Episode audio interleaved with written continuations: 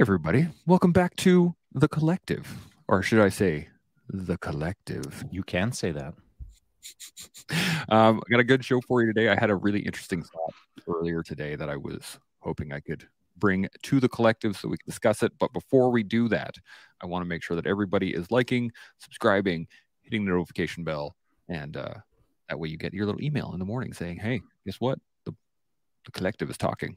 And then you can join us. The boys are back in town. Dude, you're on fire right now. Don't let me slow your roll. I had a three-egg omelet. Pretend that this didn't happen. Pretend I didn't say anything. Just keep on rolling. Raj, okay, so here's the next thing, though, because from your live, hmm. you asked for some groovy beats, I guess. Yeah, for sure uh, I did. For riding, so I have uh, I have something. Oh, yes, right. And this you did mention is that. A great riding tune, so I'm going to play it. Shovel guitar. We're gonna listen.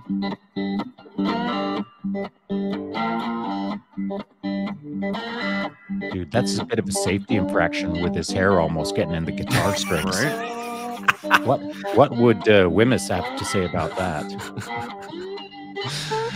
Either way, this is uh, it's a bit of a disconnect because it, oh, he's got the look going though. I love this kind of stuff, man. It's mega talented, so creative. That's an actual shovel. Yeah, that's an actual shovel. That's an actual yeah, shovel. It's crazy. Yeah. So, wow, wow, that is uh this three three string shovel guitar. Um, Humans are cool. It yeah, is, man. Right? Like just some humans are, yeah. So and I can right. imagine yeah. uh, you just rolling down the mountainside with your just grooving along. Nah, nah, nah, nah, nah. Yeah, be for sure. I, I do love the cognitive dissonance of yeah. uh, smashing a trail with uh, kind of bluegrass uh, shovel music. It's cool. Mm. I dig it. I like it. So, uh, Patrick, morning. Um, and before we get into any topics or discussions, any thoughts or things off the top of your head that you guys have questions? Yeah, why not? Uh, yeah, I, sure. The thought that popped into my head. I try to be. I'm trying to be authentic. So you ask the question, the thought pops into my mind, and I'm gonna say it.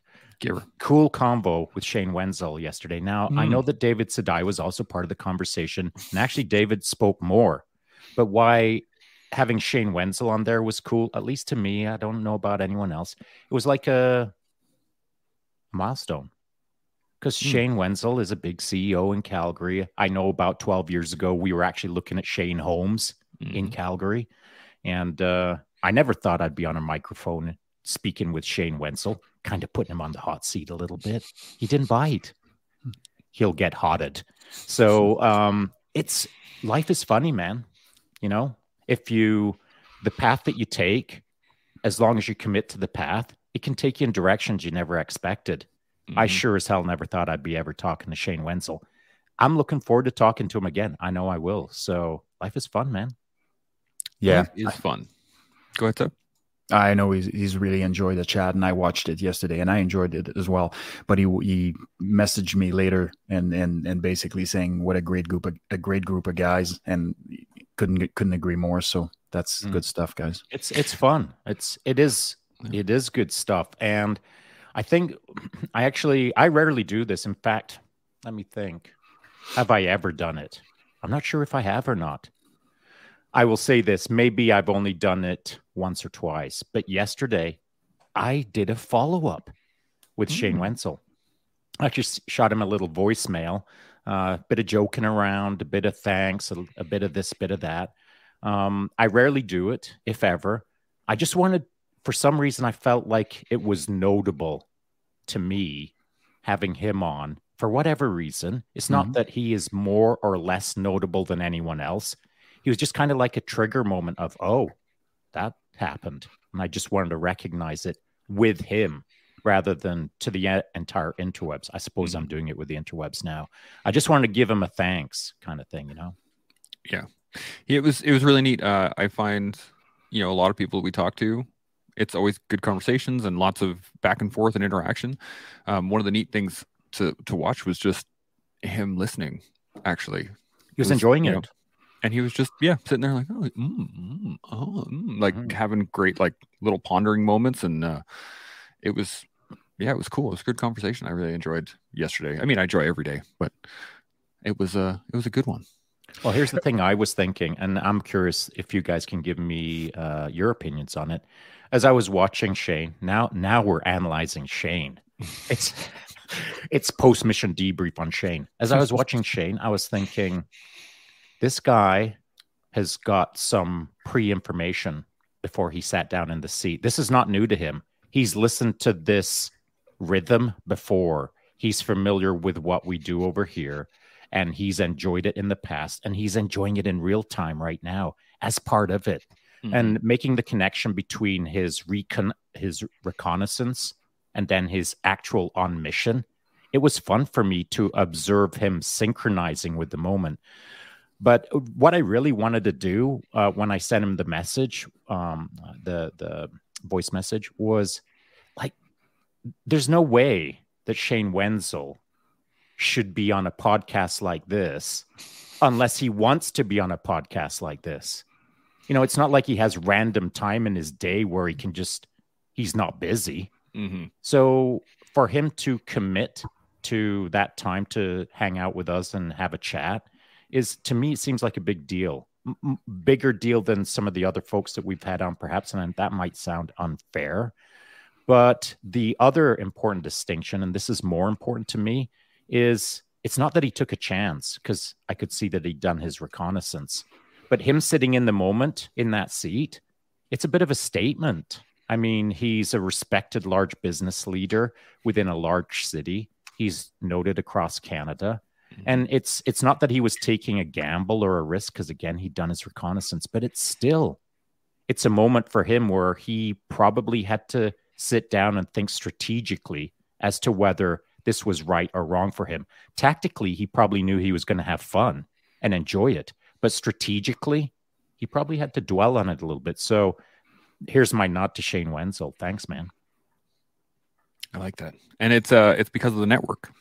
This is through, True. through, through Zach and Zach. through, you know, and uh, Zach hooked me up with him, and I had a conversation with him, and then he was going on a trip and coming back. Like, there's lots of moving parts in there that are all kind of aligned that he would have to take the time to do, mm-hmm. rather than just like, oh, yeah, sure, I can show up on a Tuesday and no big deal. Or Tuesday. Yeah, it's Wednesday today, right? I respect it, man. uh, it's pretty cool. I uh, I actually really enjoyed what, it. What did you see, Seb? I mean, uh, mm-hmm. uh, of course, Chance, you saw what you saw because you were live with me, but Seb, you watched it after the fact. Mm-hmm. And so what did you pick up on it? Yeah, for me, exactly what uh, Chance mentioned, which is him being quiet and know, and me knowing who he is. And for him, for him to sit there and like not only um, provide some valuable input, but also actively listening to what is being said and pondering it. And and and and and it just it, it's just always incredible when somebody with so much clout and so much um, you know, charisma and whatever is just sitting there and capable to be a follower. As, as as an experienced leader, right? Because those two things are not mutually exclusive. You can't be leading every conversation, and you should not, because you're not qualified to lead every conversation. Is that mm-hmm. as simple as this? And so for me, I always really love that quiet confidence when the when the people know that they're they you know they don't feel threatened because they're not hearing the sound of their own voice, and they're just kind of. And so I was very impressed with that, because I know what he can yeah. bring what he can bring to the game, and for him to just kind of sit there and enjoy the process and going through the motions and listening to everybody else, quite the validation. Really, really well done on his part, as far as I'm I concerned. Agree. And he wasn't yeah, it, thinking that, but cool as a cucumber. I really, yeah. I was, I was totally digging what he was putting down for sure. Yeah, I uh, I reached. I he reached out to me actually right afterwards too, and was like, "Hey man, I really enjoyed that. Thanks so much for having me on." And I was like, "Our pleasure." I just I hadn't gotten a chance to actually reach back out to him, because I usually do afterwards. I usually check in with everybody, but uh, don't worry, I've got you covered. Good. I'm glad. I'm kidding. He's. A, I'd like to hang out with him. You know, he's he's the kind of guy that uh, I would enjoy just sitting down and having a coffee with. You know, wherever. Yeah. Uh, I'm not saying that I want to hang out with him, but I'd be okay with hanging out with him, I suppose. Dude, you're not that cool. We'll, we'll allow it. We'll allow it. um, Daniel says, afternoon from the Emerge. Gents, hope all is well on your side. I'm all is well on, on my side. It's all well on your side. Imagine. Well, he, well he's, he's, at emer- he's at Emerge. It's not good. So, or unless you're emerging out of a hole, who knows? Who knows? Um, so I do have a topic. Any other thoughts before we uh, jump into my topic? Nope. Okay. So on the way to, here's where the, the, the whole thing aligns. On the way to dropping off my son to school, there is a there's a spot on one of the roads that I drive into town um, where there is a um, the camera. It's a like a speeding camera in one of the intersections, right? Mm-hmm. And so the speed limit is seventy, but it's a really long stretch in between uh, Sherwood Park and Edmonton, right? So it's seventy along this strip, but everyone does like eighty or ninety. Mm. Until they get close to that camera and everyone slows down to seventy. And then they go through the camera and then they speed up again to go down, continue on that strip. And I thought about it a little bit and I was like, this is the same as putting your shopping cart away or waking up early or doing your workouts or do it, blah, blah, blah, blah, blah.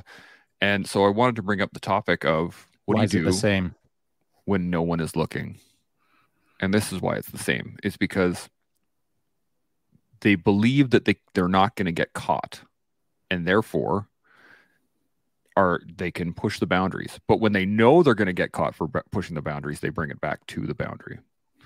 And so I wanted to get your guys' thoughts on that. Is, is it the same? Is it, um, do you think this is a common occurrence between most people? And then I was really wondering what your thoughts were on, you know, what, what you do when no one is looking versus when people are watching. Thoughts? I've, I've spoken about this before on my live uh, I G chats, and uh, it's specifically this precise title, what what do you do when no one is looking? In fact, I've talked about it a handful of times. I've used different references in races where someone will shortcut a track mm-hmm. because they think no one's looking, et cetera, et cetera. But it all comes down to this, in my opinion, is consequences. Yeah, there's either consequences or lack of consequences. And so it's not that anyone's looking, you know, like when you're driving up on that uh, camera, if it's recording and there's no consequences, you ain't going to slow down. Mm-hmm. So it's not the fact that someone's looking. It's not the fact that someone sees you like throw your shopping cart into someone else's car, give it a door ding, and then get in your car and drive away. It's not the fact that someone's looking, because we're at a point in society now or in history where there's been so few consequences for moments like that, that people don't change their ways unless the consequences are immediate and significant. Mm. And so if you can drive past that speeding camera or that uh, traffic camera and think that one in ten are going to get a ticket, that now skews the fact that not only is someone looking at you, but now you're now you're gaming the odds on if there's consequences or not. It all comes down to consequences. If everyone knew that if you went one kilometer over the speed limit and ten out of ten times, everyone gets a ticket that day, guaranteed no one's speeding, because it's the consequences. It's not the eye on you. It's the stick that changes things. Seb, thoughts? Mm-hmm, yeah. yeah, I think uh, Shaun is bang on with that. And I think where things are get skewed is that, so what you're what you mean to tell me is if there is external consequences, you are now going to do certain things that you know you should be doing. What do you think the cost of this is? What are your personal consequences for doing that? You know, you're cheating yourself out of having the ability to do the little things right, to consistently do the little things right and not be someone that's on the sideline looking at everybody else complaining about what people are doing or not doing. You're actually, I, this is something that never enters my mind. I do not leave my cart for anybody else. I simply don't. It just never happens. And there's a reason why I don't. It's disrespectful. It's a lot. It has a lot more consequences on the collective and on myself as an individual that I can never fathom potentially. Mm-hmm. So you need to take the time to see, how do I mark myself or my work with excellence, and where does it start and where does it end? But it doesn't end. It only starts and continues. Do all the little things right. Establish yourself as that, as that person. If everybody else falls asleep, you're you're the one that has an O P in a in a in a in a you know in a trench, and the entire you know section or whatever is relying on you to be awake. What are you going to do when nobody is watching? Are you going to go to sleep? You know, And so sometimes I think, and Shaun is right, if the consequences are serious enough, they will they will actually do something to avoid those consequences. But we really, really downplay how consequential those those little decisions are on the daily. Yeah, I totally agree. I was having a, um, we had a bit of a discussion with my boys. We play this game called Dog in the car. So you're just scanning and you're looking for dogs, right? And when you see a dog, you call a dog. But because we're driving, there's lots of times where the kids will just be like, dog.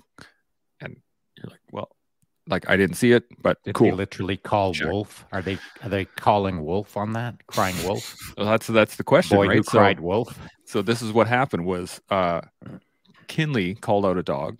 Arden didn't see it. Arden then said, well, I, I didn't see it, so it can't count. And then Kinley came back, well, I never believe anything that you say when you say dog. And I was like, whoa. Now we have to have a discussion about this. And uh, so we... as we were driving, I was like, okay, well, let's hear, here's the question then. If somebody cheats in a game, who's the real loser out of all of that? Who, who actually is losing the most out of someone cheating in a game? Regardless of who wins the game, who is actually losing the most? And through a little bit of discussion, they came up with, well, the person who's cheating loses because no one wants to play with them after, after that. No one wants to actually engage with them because they can't trust them. And, you know, if you're going to enter into a game with somebody, there's a implicit trust there that you, everyone's playing by the rules.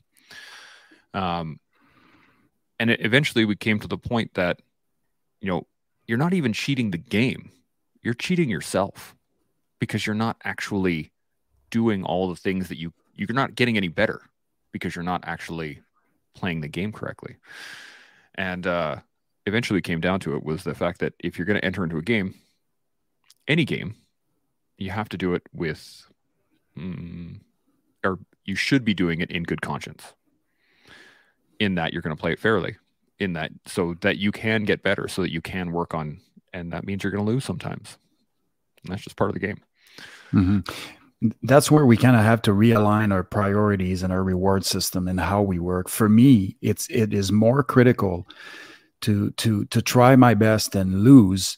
It, this is more rewarding to me than to know I have cheated for the sake of instant gratification and actually know that I've compromised my integrity on account of getting a quick win on something that was completely irrelevant. Mm-hmm. And even if it, even if it had relevance, I still don't want it, because you have to look at yourself in the mirror after that, and you have to you have to be okay with that. And I'm just not. I'd, I'd rather I'd rather fail. Um, you know, in good conscience, then, then, then, then, then, then, then, then, then, then, then, then, then, then, then, then. I'm just going to mute him for a second there until he comes back. Um, I'm not sure what happened there. We were getting into a rave mode. And then... um, but yeah, it's, uh, it's, it's interesting to say the least, because this is a, a, I don't think it's a concept that's talked about enough. What do you think? Do you think it's, Engaged. The reason it's not talked about enough is because most people cheat mm-hmm. in one way or another at some point in their life. Maybe they cheat physiologically, emotionally, mentally, whatever. Doesn't matter. Let's let's keep it to sports. Mm-hmm. Someone shortcuts a, uh, a game, shortcuts a trail, shortcuts a task, whatever. Um, you were talking about the game in an external validation perspective of no one, no one likes to play with a cheater. Mm-hmm. No one wants to hang out with a cheater. Cheaters, blah, blah, blah, all external. And then at the tail end of it, you mentioned, but you know, you're cheating yourself. Well, that's the thing, of course. But cheating yourself doesn't mean anything to anyone unless they're looking at themselves in the mirror and calling themselves a cheater. Mm-hmm. And not too many people do that. Uh, because it's hard to identify a negative label that you full well know you are. People don't like to own that stuff. They'll shrug their shoulders on it like, yeah, well, you know, I just cut the trail. I won't do it again. You, you called me out. Thanks. I won't do it again. No, that's actually not owning it, bro. Mm-hmm. That is not owning what you just did. That's shrugging your shoulders and pretending it didn't happen. And that's the consequential part. If I'm not holding you accountable for cheating on life, then you'll cheat all day long. every day for the rest of your life. It's people more often than not can't hold themselves accountable. So it's for us to hold them accountable. And that's uncomfortable for them. And it's uncomfortable for the person who's holding them accountable. But it's got to be done. There, the system has to be balanced to some degree. Yeah, I agree. It's um, what I, what I'm really wondering is that if if we if we're not, I guess maybe the question is this: at what point do you think that you realize that you needed to be accountable to yourself and not just being accountable to everyone else? Or do you think it was being accountable to other other people made you accountable to yourself? It was a little of both. In fact, the probably, dude, it's a great question. It's one that I've never deeply thought about before. So I'm going to give you my first instinctual answer. And the first thing that popped into my head is actually my full face bike helmet that I just purchased not too long ago. And uh, on the side of it, I just recently put two Velcro patches. Mm-hmm. One is the red uh, spearhead, uh, U S A Canada, first uh, S S F. And then the other one is my Pathfinder torch on this side of my helmet. And uh, I'm sure you've seen the, the yep. little Velcro. So I put that up as a Instagram story there a few days ago. And, and it showed the Pathfinder torch on the helmet. And I and the verbiage I put on the top was, "Follow me." And then I pushed it up.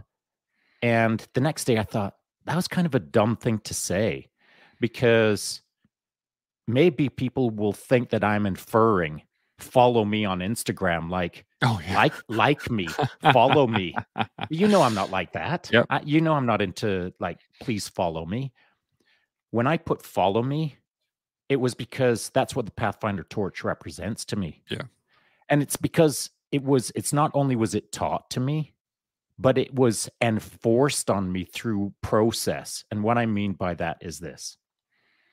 It's the pitch black. You're the combat engineer of the night, you and your little team. And all of a sudden, as you're looking around wondering what's happening, there's a dude that ghosts up right next to you and says, "Psst, follow me." Do you know how many times I've said follow me in the pitch black? I imagine to a, you. to a group that doesn't know what's next or where they're going and, or how to get there. I've said follow me so many times to so many people who need to get navigated to the next spot. Mm. Follow me is just like, it's part of my inner who I am.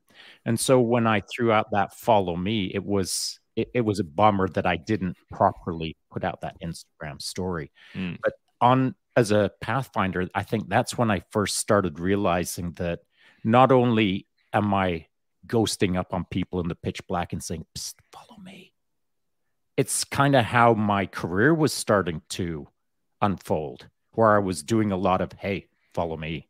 Mm-hmm. And so then it became kind of who I was. And so to your question, when did I start thinking about these kind of things? I probably never did.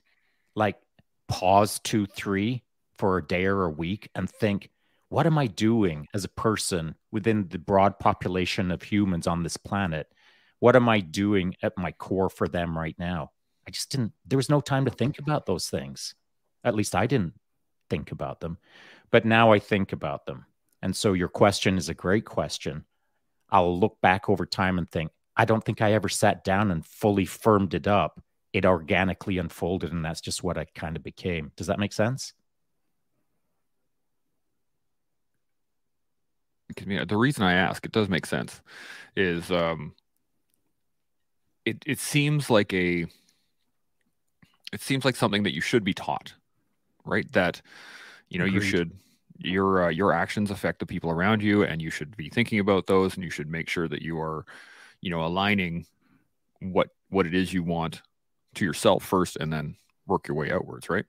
Um, but it just doesn't. seem like it's taught doesn't seem like it's taught about doesn't seem or talked it about. Is doesn't seem like it's it is yeah it is it was taught to me it, and it, it would have been taught to you if you're standing next to the right guy yeah. at the right time who said the right thing and you respected them. Yeah that's how I was taught. I was taught the system, like, through courses and books and and and lectures and all of that good stuff. But quite frankly, that stuff had the least impact in, on me. Mm-hmm. Those were just skills and, and whatever, being taught talents. The real meat and potatoes was taught to me through osmosis. Mm-hmm.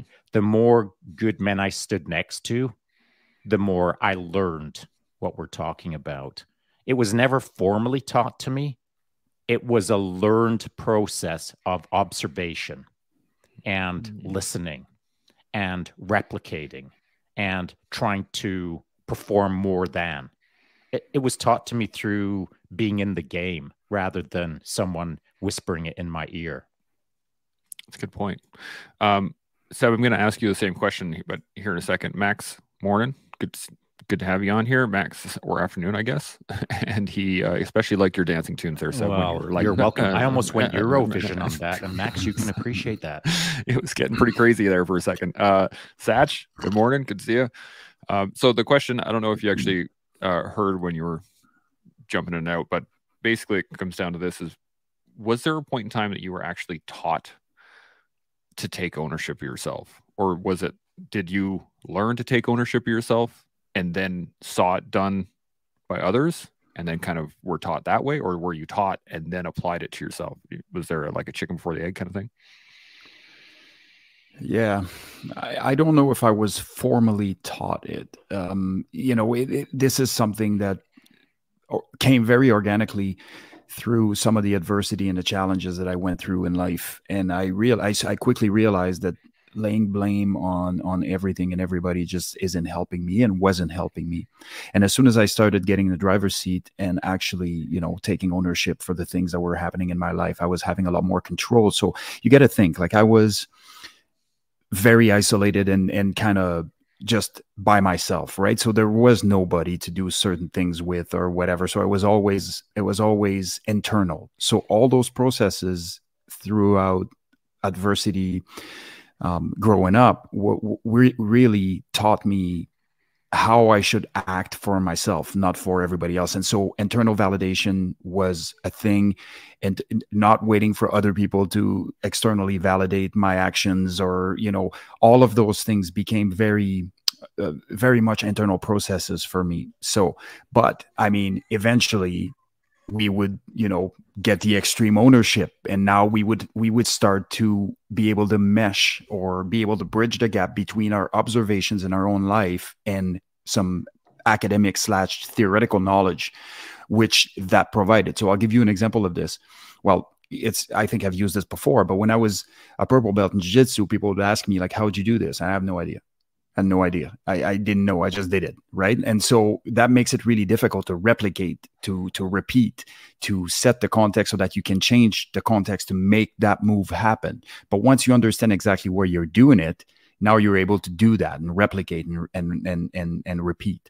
And so that's what, say, the extreme ownership, you know, uh, book or other leaders, such leadership books, have done for me, was to basically frame my observations in an academic theoretical setting, so that so that I would be able to understand exactly why it works the way it worked and how beneficial it is for me as a person. I like that. Um, Shaun, just uh, I'll be right back. I'll let you guys uh, chat real quick, and um, I'll let you guys give her do your thing. Uh, so, buddy, I was talking, not talking, I was listening to Jason Sipkowicz this morning. He was talking about authenticity. He did a little video this morning in the sauna. Saw that. I don't, I don't know if you, did you see it? Mm-hmm, yeah. Okay, good. Um, so what, what came to mind was, as, as he was speaking, is, man, I know a bunch of authentic people, but before I tried to kind of be more authentic myself, I didn't really know authentic people because I wasn't looking for authentic people. Mm-hmm. And so it's that classic case Chance talking about, uh, you know, we're now we're talking about dogs. The moment you start thinking about buying a dog, mm-hmm. you see dogs everywhere. And the moment you start thinking about buying a skateboard, now there's skateboards everywhere. Mm-hmm.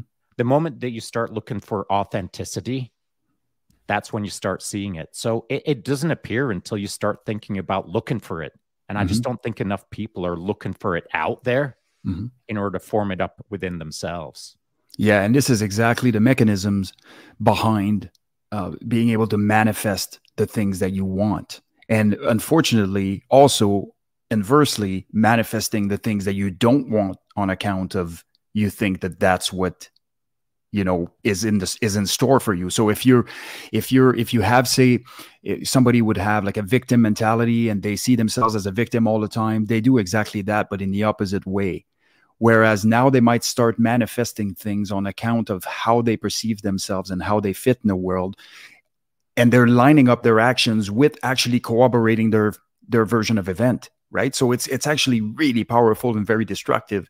You can do it the other way around, where you start manifesting, and manifestation isn't this big spiritual thing. It's actually lining up your actions with your thoughts and, and, and essentially, you know, doing it in a way that eventually um, will pay the dividend that you are working for or working towards. And there's another, there's another really cool, there's a, another really cool thing, which is once you start, once you start having a meaningful goal in mind, you're, you're actually, and this is um, straight from this genius. Anyways, I'll have to, I can't remember his name now, not Huberman, but another neuroscientist was talking about how you, you're, you're taking something on that's truly meaningful actually increases your neuroplasticity. Because you're you're now lining up everything, so your systems. So it's not just, you know, spiritual wazoo. It's not more, not that there's anything wrong with spiritual wazooism, but really there's neuroscience behind that as well that we can really tap into. And so we have to be careful, man, with, you know, the the things that we manifest on account of how we are perceiving them and, and interpreting them. But absolutely correct. So what did I miss? Not that much. Not much. Not a whole lot. Okay. Yeah, uh, I will say this, uh, buddy, that um, when I... Can you please be quiet in the kitchen? Thank you.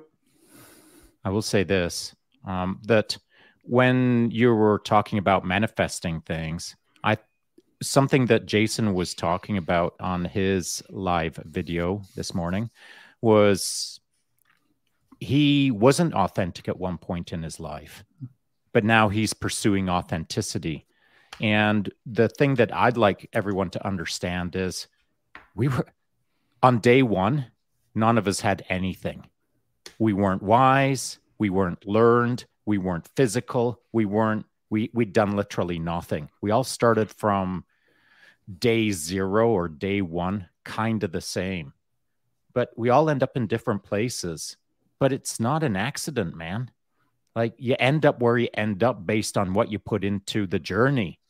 And so I would, I would like to take the opportunity to say that anyone that I know who's rad didn't tumble into it by chance. They earned it, and everyone can earn it. And it's just a bit of work, a bit of focus, a bit of discipline, a little bit of structured calibration on your direction. Anyone can do it. Everyone can do it, but not enough people believe it. It's, it's kind of almost like one in a hundred that believe they can be awesome, but we all can. I mean, holy moly. I know people who are, and, and they made it happen. Mm-hmm.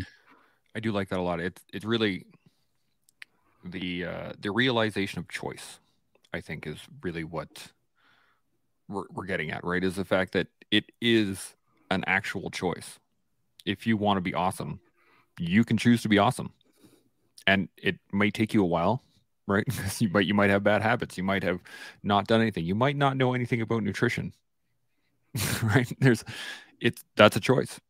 I at no point did I ever go, you know what? I should eat more nutritiously.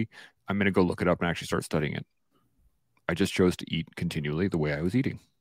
That was a choice. And also, by not choosing to do yeah, something... Yeah, it wasn't a choice.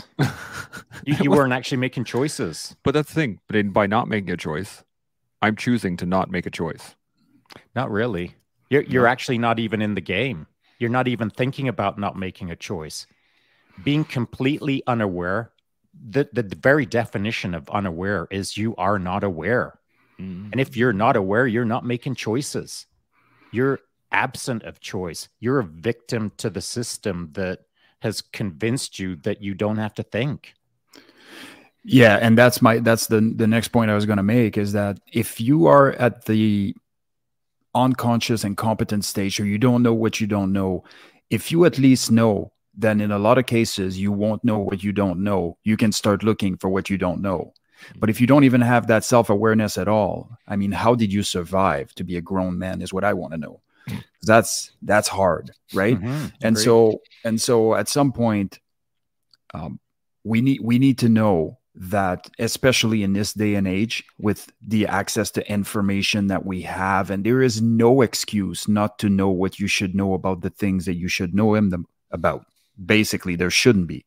And all it takes is a little bit of elbow grease. And if you start replacing the videos and the Netflix and the whatever things with things that are actually going to help you develop as a better person, as a better human, as a better professional, whatever the case may be, you're really, really starting to uh, get an edge on the competition, so to speak. And when I say competition, I mean, you know, with yourself, with, with, with wherever you, you want to go in life. But imagine if you did something that benefits your goal every time you have a little bit of downtime. So instead of being on Netflix watching a movie, you're now researching certain things. You're now making yourself better, faster, stronger, whatever the case may be. And and all of those things, I mean, it's endless, because we don't realize how much we chip away at our timelines. There's only twenty-four hours in, in a day. And we're, we're if we chip, chip, chip, chip, chip, chip, you only have six hours left to do anything meaningful. Whereas if you start really breaking down how you're going to get more awesome and have an action plan on that, how that's going to look. And you know what? You don't need to go in major depth in absolutely everything you take on. You just need a subsurface view of it, and you're going to be you know, rounded. Yeah, you're going to be you're going to be way ahead of the game. That's a great point. In that, um, I used to believe that there were points in time that, like, there, you know, you kill time. I would use that term quite a lot. Oh yeah, we're we got like, term. We got twenty minutes. Let's kill some time. You're actually you're literally. literally killing time. Whereas killing yourself, especially now with like killing you said, your with potential, the we have exactly one hundred percent, mm-hmm. and uh, we have the capability now to. You got twenty minutes. Like, think of what you can do with twenty minutes. You, if you're just literally sitting well, in a chair waiting first, for something, not enough do, and you that's didn't, true. That's and true. That's why you were literally starving yourself. Yep. And so the idea being that not enough people do, and here's why: because they can shrug their shoulders and say, "Whatever, man." Because there's no consequences. Mm. You you get to run your goofy little slack ass game without any consequences. And and the problem with that is you get to get away with it because no one's holding you accountable. But if there's no one holding you, and I'm not talking about Chance, I'm talking about the general internet now. For if sure. no one's holding you accountable, that can happen. Except... even if you know no one in, on the planet, you still know yourself. Mm-hmm. And the biggest failure in society right now is no one's holding themselves accountable. They're always waiting for the external accountability. It's all on us. It's all us. None of this exists unless we hold ourselves accountable. Mm-hmm. Uh, and I, I and I don't know what it's going to take for people to start holding themselves accountable in absence of any external um, input. I, I just think it's a case of we all have to sit down and understand the consequences of our lack of action. And so what what what could that look like? Well, here's my first uh, kick at it. Uh, if you are evaluating yourself internally and realizing that, you know, you're getting away with bloody murder or not doing anything in life, well, maybe you've done that for a year, two, ten, twelve, whatever. Shake your head and start doing it for the team. Because if you can't do it for yourself, at least do it for your family. If you can't do it for yourself, at least do it for your neighborhood. If you can't do it for yourself, at least do it for veterans. If you can't do it for yourself, at least do it for your country. Find a category that you can do it for if you can't do it for yourself. Mm-hmm. There, there, I'm going to push back on you a little bit here, Shaun. Is Please. the there are consequences. And the consequences come, this is where the challenge is. Right, to Conse- what? Consequences to what? There's consequences to not living, you know, a good rounded life or a healthy life, or, you know, you can get away with all these things. There are consequences, but they are so delayed, I think, for, for the average person, right? If you don't eat well and you start to put on weight and you start to deal with the, the negative consequences from that, that is years down the road.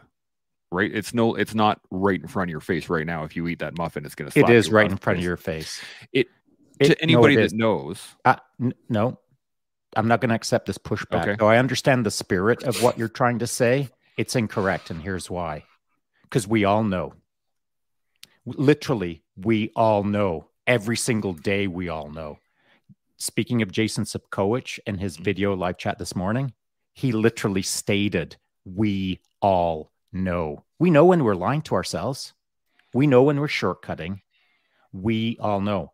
We've talked about it here on The Collective about how we know. So if you're reaching for that muffin and thinking, oh, this is a non-factor, I'll deal with this years later. No one thinks that. We all know. That's what I'm saying, though, is that no one thinks about the consequences because they're delayed. It's, it's I disagree. Not in, okay. Hmm. I disagree. Well, no, you guys are saying you guys are saying exactly the same thing. Like, I don't understand why you guys are disagreeing with each yeah, other. You're saying exactly the same thing.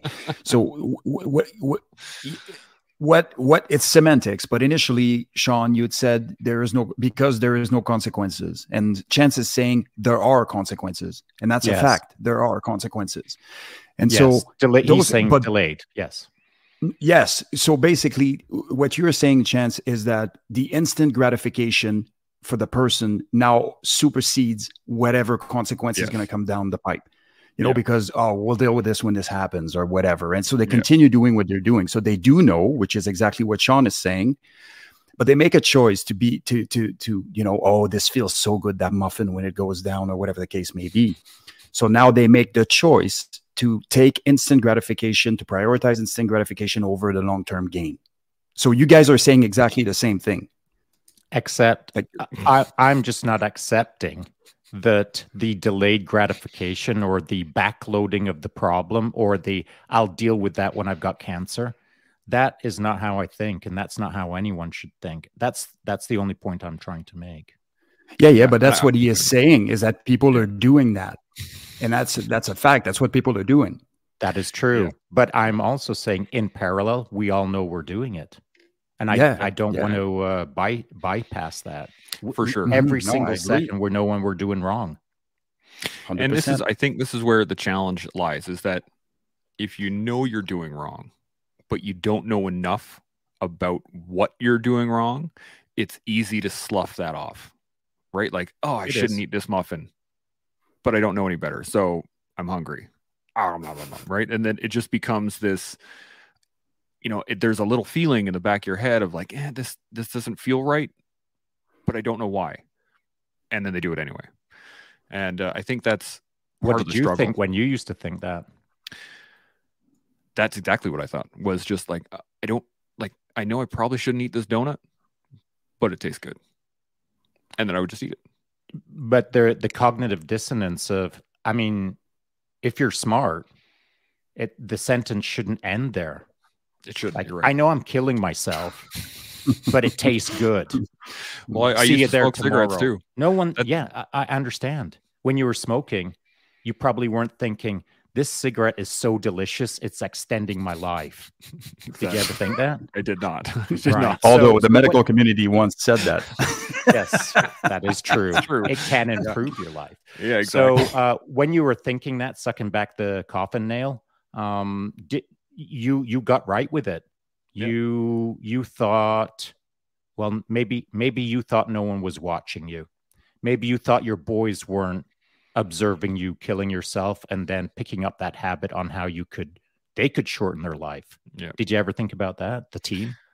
No, I, I honestly I was smoking at the time as a stress relief. Just at, and a lot of it was due to the fact that because uh, everyone was smoking. That was just the way it was. And uh, like my parents smoked, my like every my entire family was smoking at one point in time, so it was just everyone did, and it was was uh, it was actually my wife who asked me one day. She was like, "Do you ever want to quit?" And I was like, "Yeah, yeah, I do." She's like, "Why don't you?" And I said, "Well, I'm." And I was like, "Well, I'm actually going overseas again, and there's no way with the amount of stress there that I'm gonna not smoke." And she was like, "Okay, well, cool." And then the day my name came off the second tour, she was like, "So I guess uh, you're going to quit smoking today?" And I was like, "I guess so. You're absolutely right." And yeah, sure enough. And the day I quit, my grandmother died. And so again, I had another excuse to like, oh wow, it's all the stress. Like I could just, I could just start smoking. I, you know, one is not going to kill me, but I didn't. I one quit. Is not going to kill you. Literally, one is killing it's you. Kill, exactly. But the the point that uh, I had to make to myself was, I decided to quit. It doesn't matter whether the stress kicked in. It doesn't matter whether this bad things happened. It doesn't matter that I could have any excuse in the world right now. What it came down to was, I decided to quit. And so when no one is looking, I was looking. And so I was so looking. Here's, here's what I heard is uh, some external sources tried to convince you to quit. Mm-hmm. And you didn't. That's and correct. Then you just made a bunch of weak-ass excuses. Yep. And then eventually you quit. And so you quit why? Because nobody externally could convince you. Science couldn't convince you. Why did you quit? So, well, this is the thing. Science had convinced me, and all the external forces had convinced me that I, I knew I should quit. And it was the, it was just the decision to do it. And I knew it was going to be hard, and I knew it was going to suck, and I knew it, like I was going to have to go through the uh, the rigors of withdrawal and all the annoyances and all of the um, related issues. But I also knew it was worth it. And so, I so on the that. day, sorry, uh, maybe yep. I didn't ask my question clearly enough. What made you quit on the day? What What was it? I wanted to. Oh, so you just sat down and it hit you like a lightning bolt. I want to, and, and the second before you hadn't. Basically, yeah, hmm. yeah. It was uh, when when my wife reminded me on that day and said, "I guess you don't have a reason to to not quit," and I was like, "I guess I don't have a reason," and I think it was that. Uh, realization of the fact that it didn't matter what my reason was. Okay, that's what I was trying to. Yeah. Thanks. Yeah, it was the uh, clarification of the fact that there was the reason didn't matter, and if I wanted to quit, I should just quit, and I and then I did. So, and then I haven't smoked a cigarette since. It's been uh, that was back in twenty ten, so twelve years. Good job, buddy. Congrats. Yeah, yeah, I hear it's a tough one to break. It is. It's a tough habit. Honestly, uh, the biggest one, and actually while I was quitting, um, I was using the Nicorette inhaler as a way to kind of get rid of the, the, uh, the cravings. But I found that it wasn't the actual nicotine I wanted. It, the thing that really kept me going was the oral fixation. The, I don't understand. That doesn't even make any sense as you're doing this. The oral fixations of yeah, I'm explaining I would play my with oral the fixations. Yeah. Because I play with a cigarette and I would flip it around on my fingers and I would do all kinds of stuff. But it was be that was the habit, was to have something in my hand constantly. And so when I had the inhaler, I had the thing in my hand and the nicotine was like a side note. And so eventually I do broke you know what concept. Preceded the cigarette? The soother. Mm.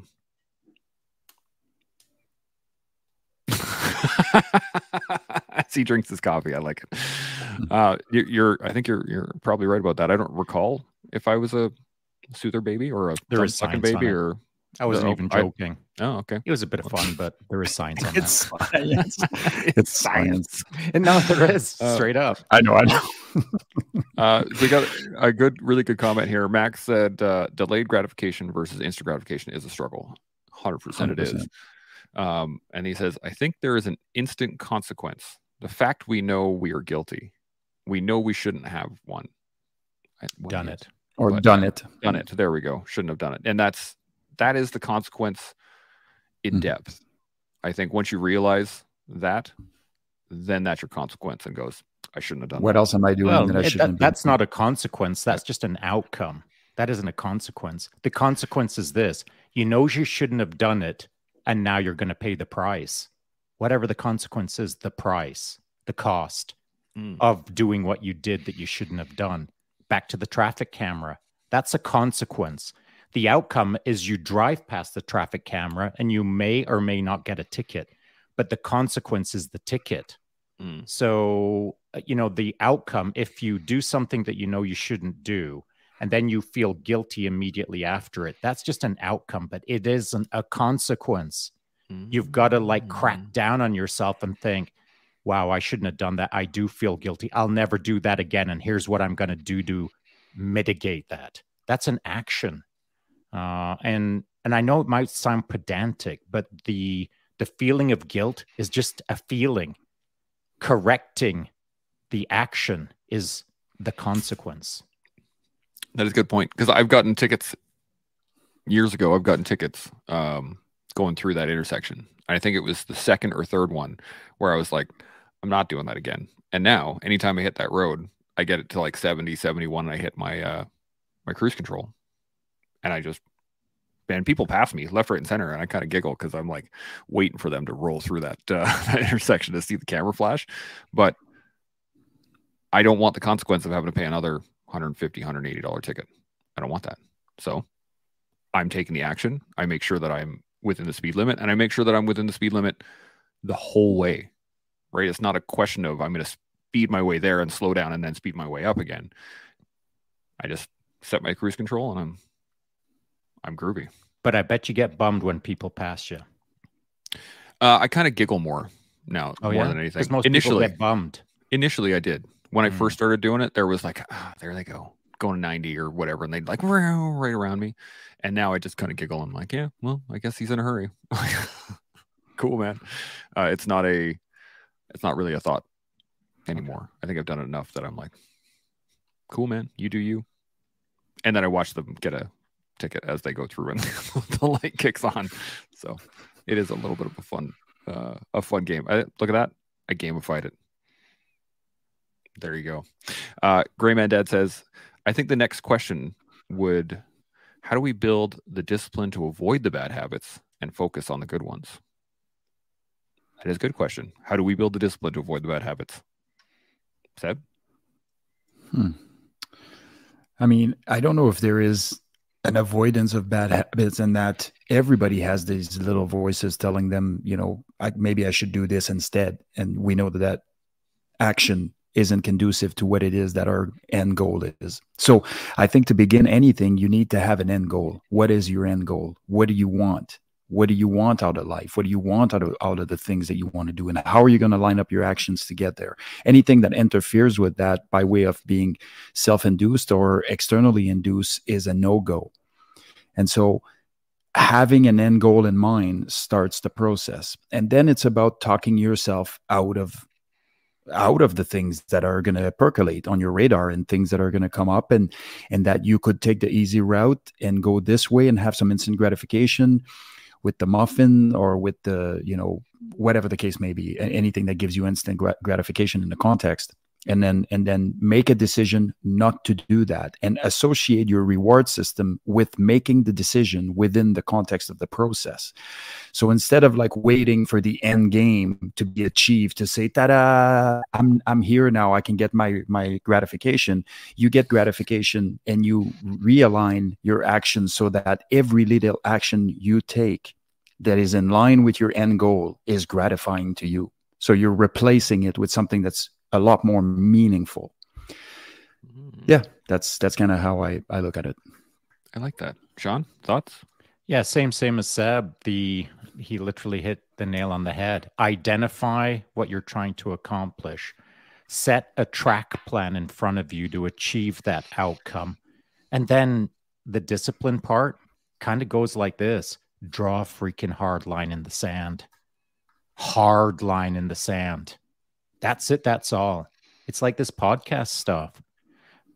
Commit to every single day, come hell or high water. Every single day you'll see me here. Unless there's a death in the family, I'll be here. And so that's what you got to do, man. You got to draw a hard freaking line with yourself. Don't give yourself any wiggle room. If you tell yourself, I want to do this or I want to do that, well, whatever this and that is, figure out the track plan to get there, and then draw a hard line in the sand. And if that means sometimes I struggle with muffins, well, guess what? You've got no more muffins this year, bro. That's just the way it has to be. You got to draw a hard line. I am not into easing someone into discipline. You know what? Do your best for a day this year. That ain't discipline. That's random. Discipline is consistency of effort focused on an outcome. And if you're not consistent, you ain't disciplined. So every single day, line in the sand, no more muffins, no more whatever.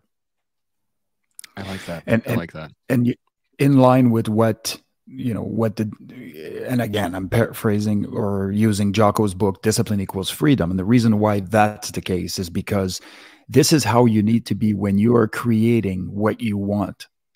Once you're creating the world that you want, once you're creating the person that you want to be, and you, once you're at a point where you've accomplished everything you had set forth, that you had done, that, you know, the, the things that were meaningful to you, the things that brought, brought value to the collective or to, to yourself, to anybody else, then there will be a line where if you decide to have a muffin, it ain't going to affect anything. That's just, that's just a fact, but it's going to take time to get there. And most people don't wait for that to happen. They don't line up the pieces so that eventually they can look back and say, if I have a muffin right now, I'm literally a nuclear reactor from training, you know, all this time or whatever. It goes like this.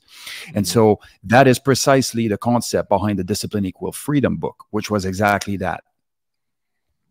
I like that. I like, there's, um, there's a point on this that it kind of raised in my head. There's a, a show that my wife likes to watch called Mom, and it's about um, an alcoholic who's um, whose mother is an alcoholic, and at one point, anyway, doesn't matter how the show goes, but at one point the the mother, who's a alcoholic, um, who no longer drinks, they're all part of an A A meeting and all that stuff. There's a whole sh uh, thing around. We don't it, need but, the full details. Yeah. Um, she starts making mocktails, like uh, cocktails that are not non-alcoholic, right?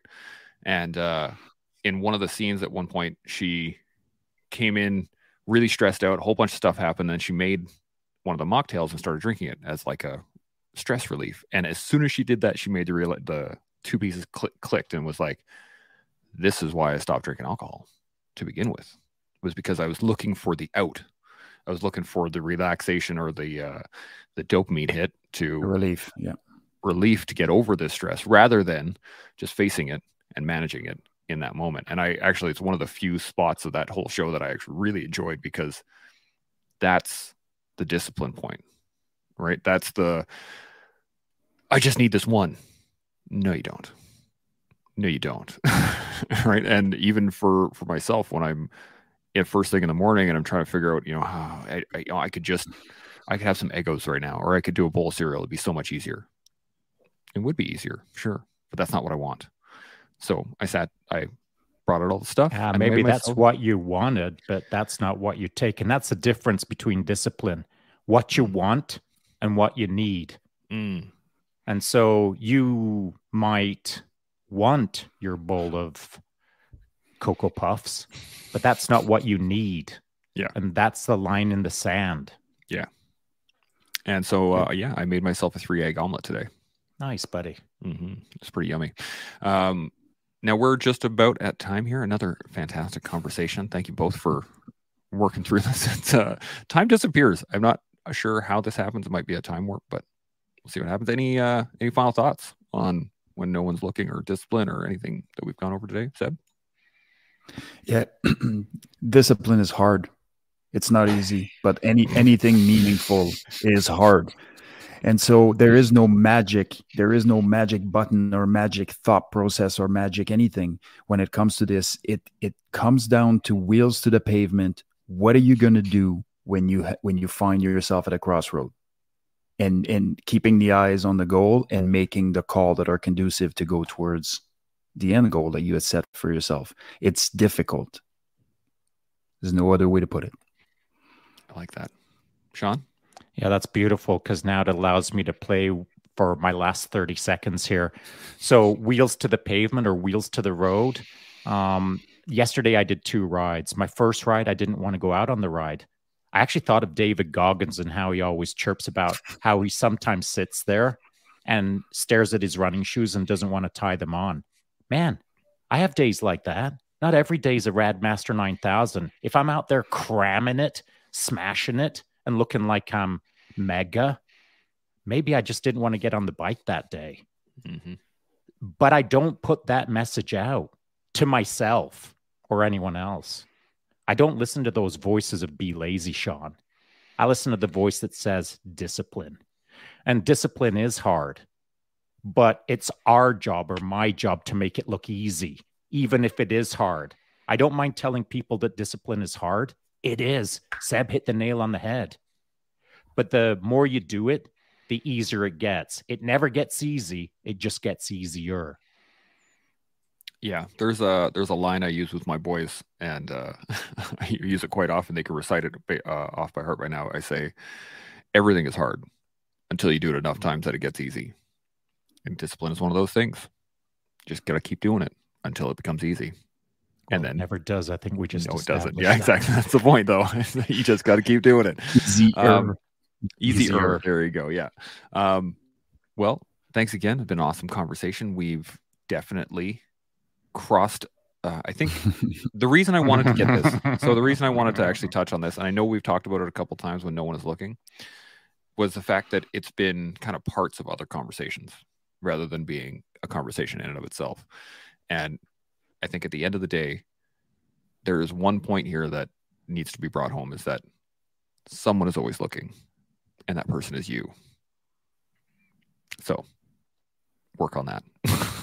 And you can continue to work on that with us here on The Collective as we learn, build, and grow ourselves every day. We'll see y'all tomorrow. Jimo.